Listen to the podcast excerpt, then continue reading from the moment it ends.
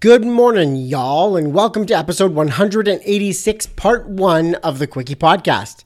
I'm your host, Dave Hopkins, and thank you so much for joining me today. Before I introduce today's guest, I wanted to read another review off of iTunes. The subject of this review is Fantastic Resource for Creatives, another five stars, and this review is left by Dinky underscore Cutler underscore 72. Ballin', Dinky Cutler, yo. Uh, this review says the inner workings and history of designers through a curated set of questions. You know, I've never thought of it that way. That's brilliant. I like that. Um, it goes on to say, just great to hear how designers get to where they've gotten. Dave is a great calming presence and drives things to the heart of what matters to those of us who make a living in design. Dinky Cutler underscore 72, thank you so much for leaving that review. I appreciate you listening to the show. I appreciate you taking the time out of your busy day to leave a review. So let's get to the guest. Today's guest is the wonderful, bright, talented, and fun Meena Khalili. She's a professor, designer, and currently runs Curiosity HQ, which is her design practice. During part one of this interview, we talk about her first few gigs in design and how they didn't go as planned. We talk about her first big girl job. I did air quotes there, just so you know. Air quotes, big girl job. Her first teaching gig, where that came from, how that all came about. We also talk about the Olympics of Art that she attended in 2017 and the influence that it had on her at the time. We also talk about the project that turned into a book that she was a part of, what that was all about. We get into the people she has met and who she looks up to in the design game. And uh, my gosh, we're also talking about print Gotta throw that in there. The uh, print project where she was able to surprise and delight. And that is what is so awesome about print. You have the ability to surprise and delight like you can't in the digital world.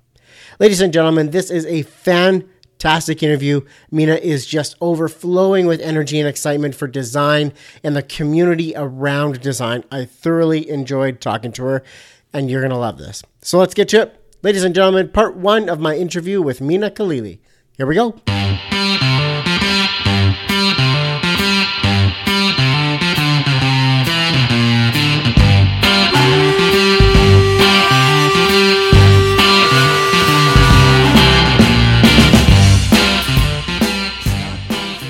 Welcome to the Quickie Podcast, the daily interview show where we talk to graphic designers about their journey to the creative field and we do it in 30 minutes or less. So, are you ready for a quickie?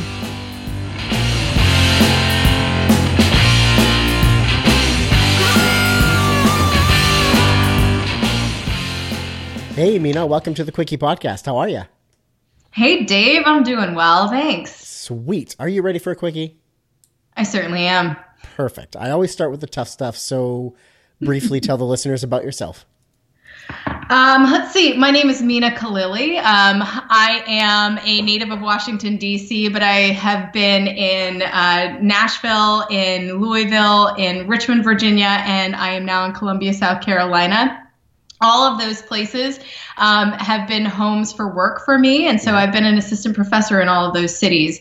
I'm a design educator. Um, I use both analog and digital formats in my work. My studio practice vacillates between uh, digital experiences and analog experiences. So, did you um, say your studio it vacillates? Yeah. I love it.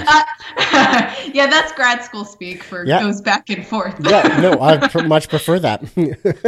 Next time I have a decision to make, you know, I'm vacillating between option one and option two here. Don't think for a second I don't say that at least once a week. I love it. Sorry, I did not mean to cut in, but that word was, I had to fine. pause at that word for a second there yeah. Yeah um, no that's great. Uh, i really that's that's sort of who i am. I, I exhibit around the world um, my artwork uh, which uh, you know focuses on illustration and graphic design. Um, and i'm a teacher. I, i'm a professor of design and that's that's pretty much who i am. I love it. Okay i'm gonna i gotta dissect that unpack that a little bit here. So how did you what was the first design position? When you were before you started the moving around and the assistant professor stuff. Give me Yeah. give me the beginning. Give me the chronological order here of, of growth and challenge. Oh, good grief. Um, so uh, let's see. I graduated uh, with my BFA in illustration in 2004. Um, Great time to graduate uh, in America, not so much. Um, and especially as an illustrator, there wasn't a lot of work out there for me. So I uh, I remember spending long nights um, t- uh, actually teaching myself HTML, uh, Java, PHP terrible languages. Um, and uh, so I, I actually taught myself how to how to code and would use that uh, to um, sort of propel uh, certain um, job interviews that I might have. So I, I, I took a number of interviews. None of them had anything to do with drawing or illustration um, once I came out with my uh, BFA in 2004. Um, so my very first job um, that I finally landed a job um, was a consulting position. So when I started, I was a freelancer. Um, I had a 1099 form that I had to fill out, and you know I made my own hours and all of that. And I, I think I was at the ripe age of uh, 22 or 23, and I bombed that job so hard. I mean, it was one of those jobs that. Uh, you know, it took, it was supposed to be two weeks. it was for a huge client, and I was working with um, a really great, talented group of designers and copy uh, writers and ad folks. And, um, you know, it was at the end that, like, every, we were all, all together scrambling to get something done. And I really realized that there was so much that I just didn't know about being a practicing designer um, and it was it was the best medicine for me to uh, to learn. Yeah. yeah. Definitely. So then the consulting thing did not go as planned. No, it did not go as planned. So uh, that was my first real gig. I mean, that was the first gig that I I got taxes taken out of a check for. You Yeah. know, first real gig. And then you know, I found uh, I found a job um, at uh, at a print shop. Um, That was my first. Yeah, that was my first like um, big sort of big girl job. And we were all kids, but it was sort of my first big girl job um, where I was like I had health insurance, and um, that was a really great experience. Inside of those walls at the print shop, um, I learned like soup to nuts, right? Like everything that I sort of needed to know about invoicing, about um, you know workflows, um, about real estate in terms of um, like the page and printing and um, being economic about printing supplies, like all of those things that you sort of need to know and have under your belt when you're starting your own business or you're being a productive member of somebody else's business. Um, so, so those are the things that I learned there and while I was there, um, I kept on moonlighting, um, designing websites, um, creating logos, doing all the things that a young graphic designer um, in 2005 really, you know, was like wanting to do, chomping at the bit to do. And so I started doing that, and I built up my portfolio. Um, and eventually, uh, in 2008, I applied to and got into graduate school, and I started my grad career at that time. Perfect. And a great time to, you know, not be trying to find a job, I hear. That 2008, 2009 area. sadly, um, the the shop that I worked for um, had to close its doors December of 08 when I was nicely nestled in the con like the the happy place of grad school. Yeah. Yeah. Oh, man. Okay. So where did the first teaching gig come from? Okay, so of course, when uh, I was in grad school, I had the opportunity to um, to teach uh, to co-teach a class.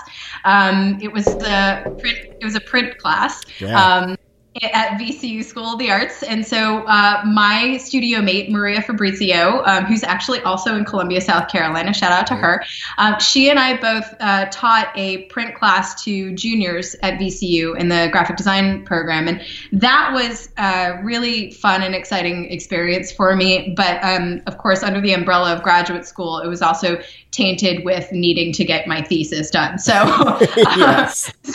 so after graduate school, um, I took another position, just an adjunct position Yeah. in teaching, um, while I was also working at a local design agency as a full time uh, designer after grad school. And um, I really enjoyed it so much. And um, about six months after I graduated, I was offered an assistant professor, tenure track assistant professor position in Petersburg, Virginia, at Virginia State University, and I uh, I left my job at the agency, my full time job at the agency, and I went to start teaching full time. Perfect. So that was the first transition there. And did you apply for that job, or did they seek you? Well, they sought me out, uh, but I, I think you know they were looking for uh, somebody in the area. I think there were a few people, uh, a few really awesome folks in Richmond at the time that they were seeking out, and um, I was one of them. At least I think that, and uh, uh, I applied, and so I guess it was within the year. Yeah, it was within the year that I graduated uh, from my with my MFA that I was yeah. full time. See, that's part of what I love about doing this podcast is when I when I start with a guest or when I'm connecting with a guest, you know, I almost make a point of it to know as little as possible. I want to know I want to know just enough that it it makes sense for you to be on the show, that it's a fit.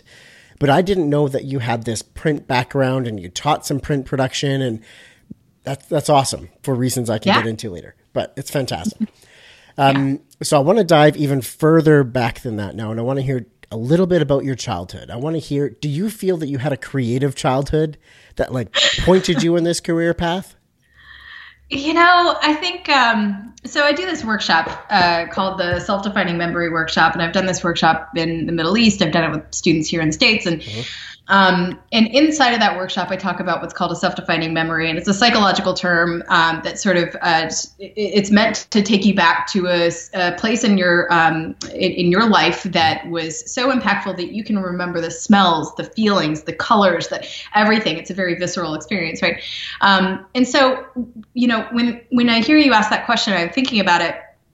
I can I can think back to times that were self-defining yeah. when I was a child, mm-hmm where a creative outlet was extremely necessary for yeah. me, right? But I was also one of those kids who took 16 years of classical piano. So I'm the daughter of an immigrant. My father's Iranian, mm-hmm. my mother is American, um, and my brother, um, who was four years older than me, was playing the piano. I think I was uh, I was four years old at the time, mm-hmm. and I was like, I want to do that too. So if he can do it, I can do it so we started me playing piano and I and I played it for um, well until it was well into college.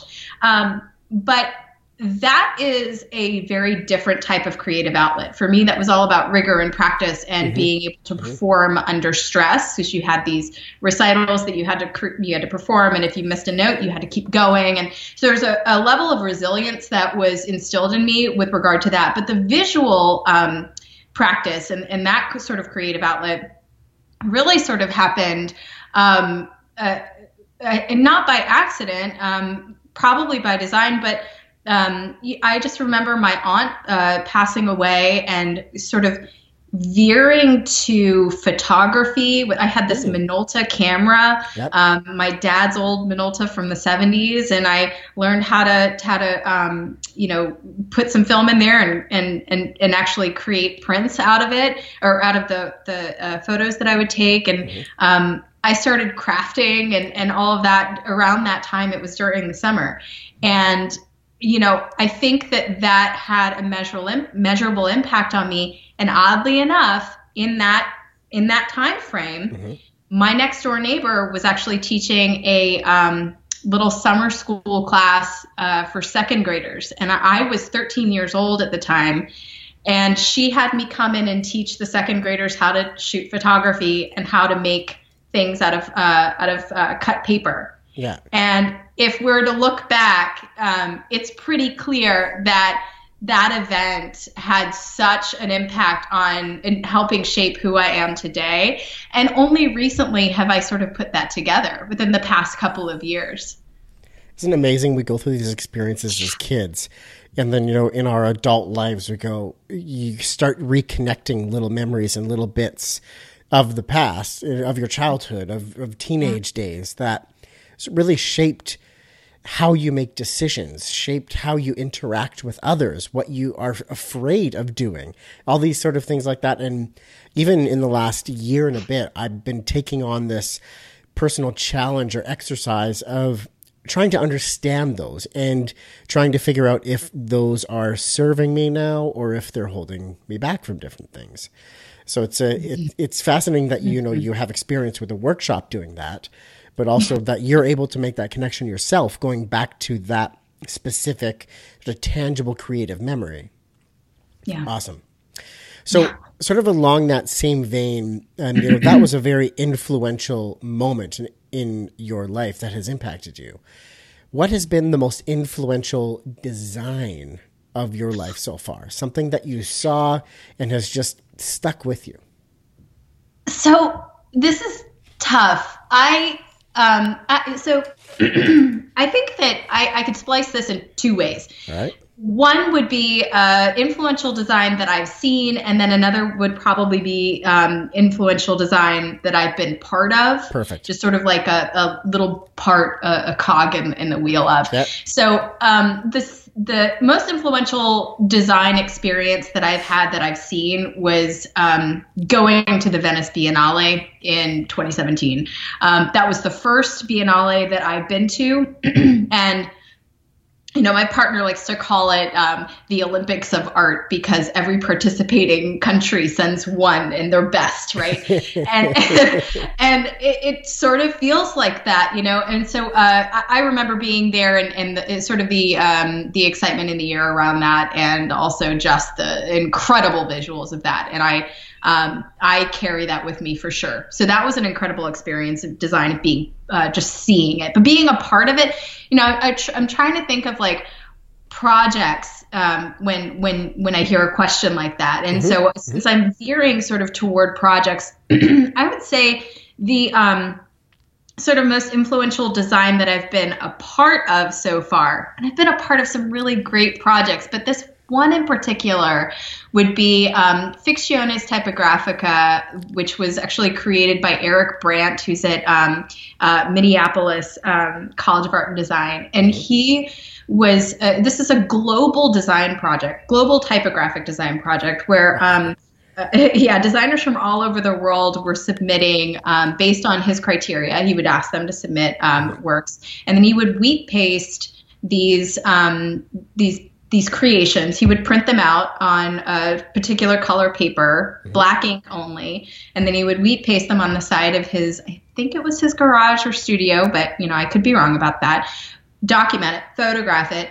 And what's happened is that this actually has become this like, it's a book now. It's been published by Formist, mm-hmm. and it's this he, I think he calls it a typographic phone book, but it's a tome. It's huge and it's so gloriously um, created and presented and bound and designed, and the whole thing is just so incredible. Um, I think being just a tiny little bit of that has been a really wonderful experience because God, it's just a beautiful piece of print production. Oh, that sounds incredible, both from the design and typographic angle, but also when you take something like that that's so visual and eh, visual and you create it to be something tangible that more than just you can interact with, that yeah. is just magical. Yeah. Yeah. Love it. Meena, who are some of the designers and brands that you currently look up to and closely follow, and what is it about them that you like? So I, I wouldn't okay I you know the probably not a brand but but when I, I think about people I think okay yeah. people I, I look up to. Um, and I do not have any anybody that I look up to that I haven't met. And I think that's probably a good rule of thumb. I like that. Um, but yeah, I, have realized, um, you know, when thinking about this question, I was realizing that okay, well, I actually don't I've met everybody that I look up to. Mm-hmm. And whether or not I looked up to them before I met them, I've still met all of them. So um, you know, we do have the heavy hitters. Um, Debbie Millman is somebody that I look up to. I have met her, and I met her at a, a particular time in my life where um, I needed to meet her and ask her some questions. Mm-hmm. Um, same with Michael Bierut. Um, these are two people who I just so happened to meet during pivotal times in my life.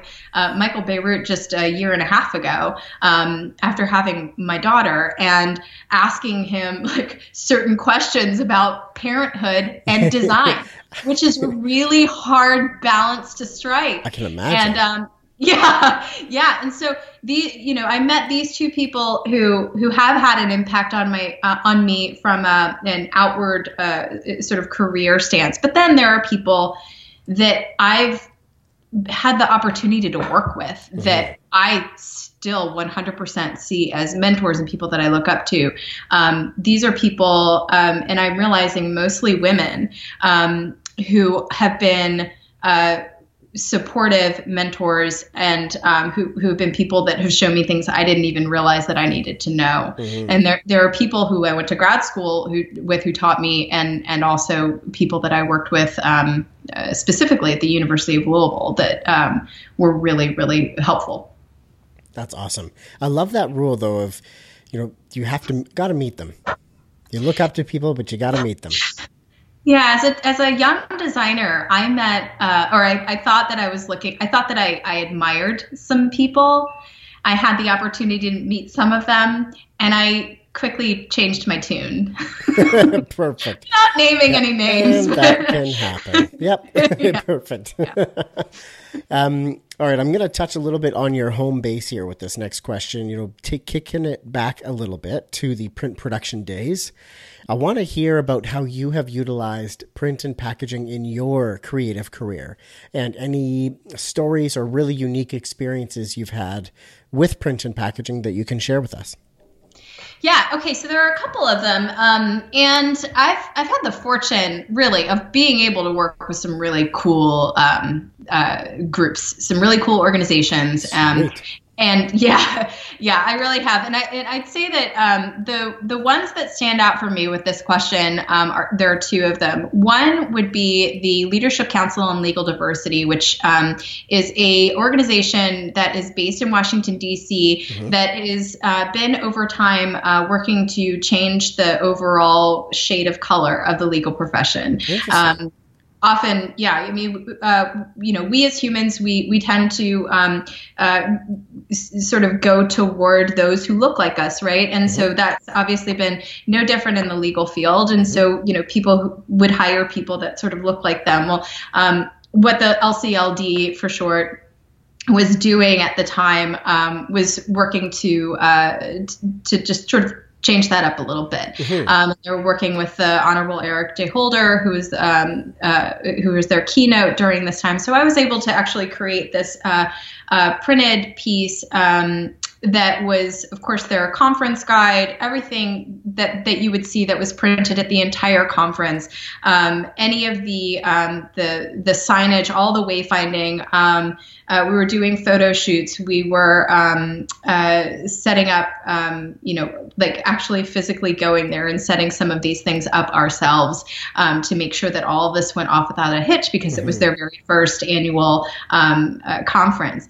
Uh, so so all of the work that I did for that conference, I think, was a really exciting um, project and gave me the uh, capacity, or the actually, yeah, the capacity to do not just printed paper work, but also different substrates like printing on metal um, and, and, and, other types of, of printing. Mm-hmm. The other one that comes to mind um, when I think about um, uh, how I've utilized print um, in in really fun sort of ways is like um, anything that I've been able to do to make a printed piece um, do something unexpected or have a life other than the life that you expect it to live um, has been a great experience. So, so, so, just before you get into that, yeah. I want, I want to say that this is what is so amazing about print is because when you're scrolling through Instagram and you come across a digital ad, when you're on Facebook and you see a digital ad, when a Google ad thing pops up while you're trying to watch a video or something like that, those have become the norm of where's the X button? Where's where's the X? Mm-hmm. Like it's it's an inconvenience now. And but now print has become something that you can create incredible experiences with and really surprise and delight people with it. That's the word right there. Yeah. Surprise and delight. Yeah. So now I want to hear how you have executed this on this project. Yeah, yeah, we should talk about disruptive design at some point, but uh, well, Yes. let me go back. Yeah. so, um, yeah, uh, um, specifically, the you know one of the projects that I'm thinking about would be um, a project that I did for uh, VCU, which is a Virginia Commonwealth University School of the Arts. Um, they have a really incredible kinetic imaging MFA program, um, and at the time, what they were looking for was something. Uh, the, they wanted a poster because uh, you know, for with all due respect, that's what they knew to ask for. Um, we need a poster to support and promote um, the submissions to our MFA program. Uh, we need to be able to put this up in universities. Students need to be able to see this when they're going to their next class, things like that, right? Um, but what you know, when you have a poster that is sort of uh, just existing flat on a wall, um, that doesn't actually do all that it could do uh, for a, um, so, say, an admissions counselor or an undergrad or a graduate um, admissions um, uh, uh, advisor. So, what I proposed was um, a very, very, very simple solution um, to this problem, which was taking the poster, allowing it to have two sides, and then creating a die cut that would allow this poster to um, be kinetic. It would it would flip and fold so that you would have a brochure and a poster all in one. Beautifully displayed poster. Uh, marginally like a hairline seam down the middle that was cut, but you couldn't even tell. Um, and then on the back, it was a, complete book and, Yeah. and it had all the information. And then we went, they loved the idea so much that we did that. And then we went so as so far as to um, create what is called or what we called um, the little black box. And um, in any gallery setting for, uh, you know, a- AV um, exhibition or the AV part of an exhibition, you'll have uh, the black box, right? This little cube, it holds all the AV equipment. Well, appropriately for them, um, we created this uh, this- sort of jewel case uh, black box that, when flipped open, um, and all of this was handcrafted with paper. When flipped open, um, opened up to an accordion fold book that took you again a linear timeline right? An accordion fold everything was very very thought through. Um, took you from as a timeline from one part to the next talking about the various faculty that you might be working with if you were to come to this um, graduate school and then the other opportunities that students had. And at the very very end we had a little cutout area that a USB that was printed, again, printing on different substrates, right? Uh, a USB that had all the information that was uh, needed. And of course, that was back in, I think, 2011, 2013. Um, and it was, it was a hit. It was a great, great piece of work. That's so great. Again, you storytelling and surprising using Yeah. print as that tangible medium. Need more of that. Yeah, I, I agree. I agree. That dis, that and about disruptive design. Disruptive design used to mean something other than disrupting your day with a pop up. I mean, Yes. it, it actually used to mean something um, to help in terms of wayfinding and environmental design. Um, and now it's it's sort of uh, becoming this is another thing that I don't think it meant to be. No, like when I hear disruptive design, what I really picture that as is something that's disrupting your patterns, but in a way that's exciting, not in a way that's annoying. yeah, yeah. Perfect. Meena, the next few questions I have for you take you down part of your career where you've likely made some mistakes, learned some lessons, and I want to pull you through the mud and get those god awful stories out of you again. Um, I promise I'll turn it around and we'll end in a happy place, though.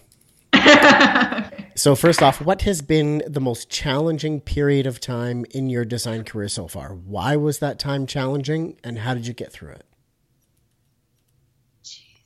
Dude. I I think almost. I think my answer is going to be just a jerk answer. I'm sorry, but uh, if, if you're Well, that is the end of part one of this interview. I'm going to leave you hanging right there. I wonder if her answer is a jerk answer. I guess you'll have to tune into part two tomorrow. Thanks so much for listening to part one of my interview with Meena Khalili. Part two goes up tomorrow. See you then.